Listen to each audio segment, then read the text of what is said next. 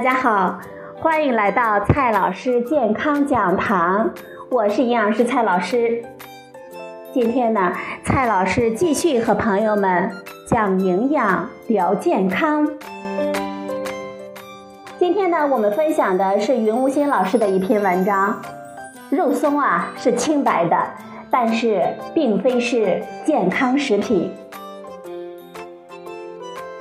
食品界呢，从来不乏吸引眼球的新闻。前一段时间呢，肉松狠出了一把风头。先是棉花肉松的视频刷爆了咱们的朋友圈儿，然后呢是众多的专业自媒体和媒体的辟谣，最后呢公安机关出手，造谣者被抓法办。科学和法律都给了肉松清白。不过呢，这只是说肉松不该被谣言所重伤，但是这并不意味着肉松本身就是一种好的食品。相比于鲜肉，肉松呢更易于储存、易于携带、易于食用。相比于其他的粮食，肉松的营养呢也比较丰富。这些优势啊。在古代用作干粮还不错呢。实际上，考证肉松，它起源于成吉思汗的军队呀。今天的肉松在中国各地形成了不同的特色，在形态上有粉状的，也有纤维状的；在成分上呢，有猪肉的、牛肉的、鸡肉的，还有素肉的。在广告中。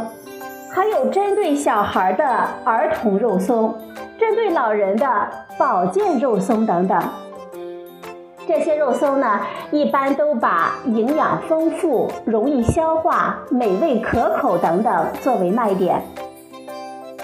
美味可口是我们的主观感受，任何食品把它作为卖点都无可厚非。是真是假呢？我们消费者也可以轻易的验证。而容易消化，其实呢并没有什么意义。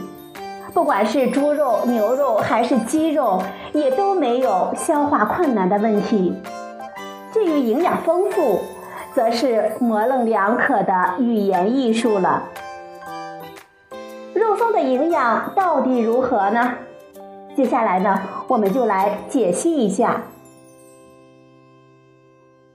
种肉松的制作呢都有自己的特色，但是最基本的步骤都是类似的：把瘦肉煮熟去油，再弄碎，调味，收汤，炒干揉松，最后呢就得到成品了。调味是最关键的一步，通常加入的调味料呢有盐、糖、酱油以及油等等。在市场上还有一些新工艺的肉松会加入植物蛋白。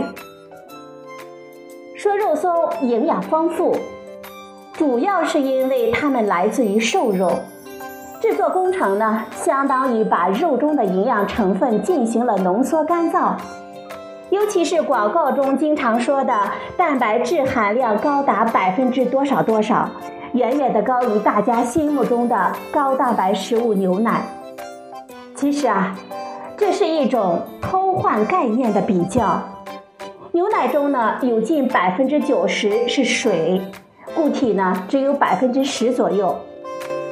拿牛奶呢跟几乎不含水的肉松来比较蛋白质的含量，根本就不合理。肉松来源于瘦肉，就应该拿它跟相应的瘦肉相比。比如说最常见的猪肉松。基本的原料呢是瘦猪肉。我们吃瘦猪肉的时候，最看重的营养成分是蛋白质和铁、锌等矿物质。这些成分呢越多越好，而脂肪、糖和盐则是不健康的成分，希望呢越少越好。今天呢，我们就以五项基本的指标来衡量一下蛋白质和铁。当然是越高越好，脂肪、盐和糖当然是越低越好了。从营养数据库中呢，我们可以查询到，一百克瘦猪肉中含有二十点三克的蛋白质，六点二克的脂肪，一点五克的碳水化合物，五十七点五毫克的钠，三毫克的铁。同样呢，我们也可以查出各种肉松的这些数据。为了剔除含水量的影响。我们可以比较相同热量的时候这几种营养成分的含量。一百克瘦猪肉的热量是一百四十三大卡，而相同热量的太仓肉松、福建肉松和老年保健肉松分别是四十五克、二十九克和三十一克。在含有一百四十三大卡热量的这三种肉松中。蛋白质的含量分别是十七点五克、七点三克和十一点二克，都明显的低于猪肉，尤其是福建肉松是猪肉的三分之一。铁的含量呢，分别是三点七毫克、二点二毫克和零点九毫克。太仓肉松稍高于猪肉，福建肉松和保健肉松呢，也都大大的低于猪肉。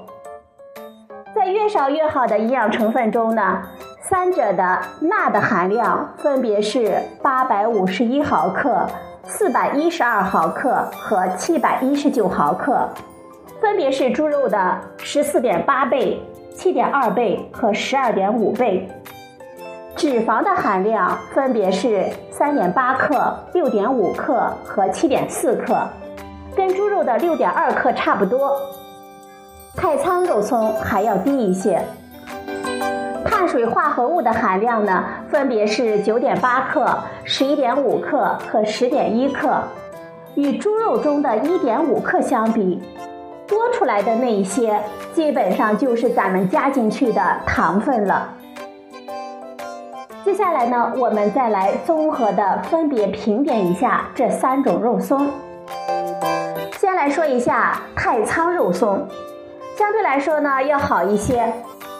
吃四十五克就相当于一百克瘦猪肉的热量，获得的铁呢稍高于猪肉，脂肪稍低于猪肉，这一些呢是好的方面。蛋白质稍低于猪肉，也还不值得我们纠结。而糖呢多出了八克，已经不容忽视了。钠多出了八百毫克。简直是多的惊人。再来看一下福建肉松，比太仓肉松呢要差许多了，二十九克就等同于一百克瘦猪肉的热量了，而蛋白质呢只相当于猪肉的百分之三十六，多出来的十克糖以及三百五十毫克的钠，各项指标都没有什么可取之处。最后呢，看一下老年保健肉松，这几乎啊完全是坑爹的产品了。三十一克就相当于一百克瘦猪肉的热量，蛋白质呢约为猪肉的一半，铁只有猪肉的三分之一，糖多出了八克之多，而盐更是高达七百一十九毫克。如果咱们吃一两这样的老年保健肉松，盐的摄入量就占到了咱们全天控制量的一半儿，这对于有高血压的人群来说，不仅不能保健，反而是无异于要命了。最后呢，咱们总结一下肉松成为不健康食品的原因吧。第一，不管哪一种肉松，具体的营养成分数字有高有低。但是糖和盐的含量都会非常的高。第二，肉松都要经过长时间的炖煮、炒干，维生素的含量损失殆尽。第三，肉松也属于加工肉制品。世界卫生组织把火腿、培根等加工肉制品定义为一类致癌物，也就是说。确实能增加癌症的风险，肉松也属于那个等的范围。虽然说这个增加的幅度并不算，但是毕竟是增加了一些。好了，朋友们，今天呢，我们分享的是云无心老师的一篇文章。肉松是清白的，但是并非是健康食品。今天的节目呢，就到这里，谢谢您的收听，我们明天再会。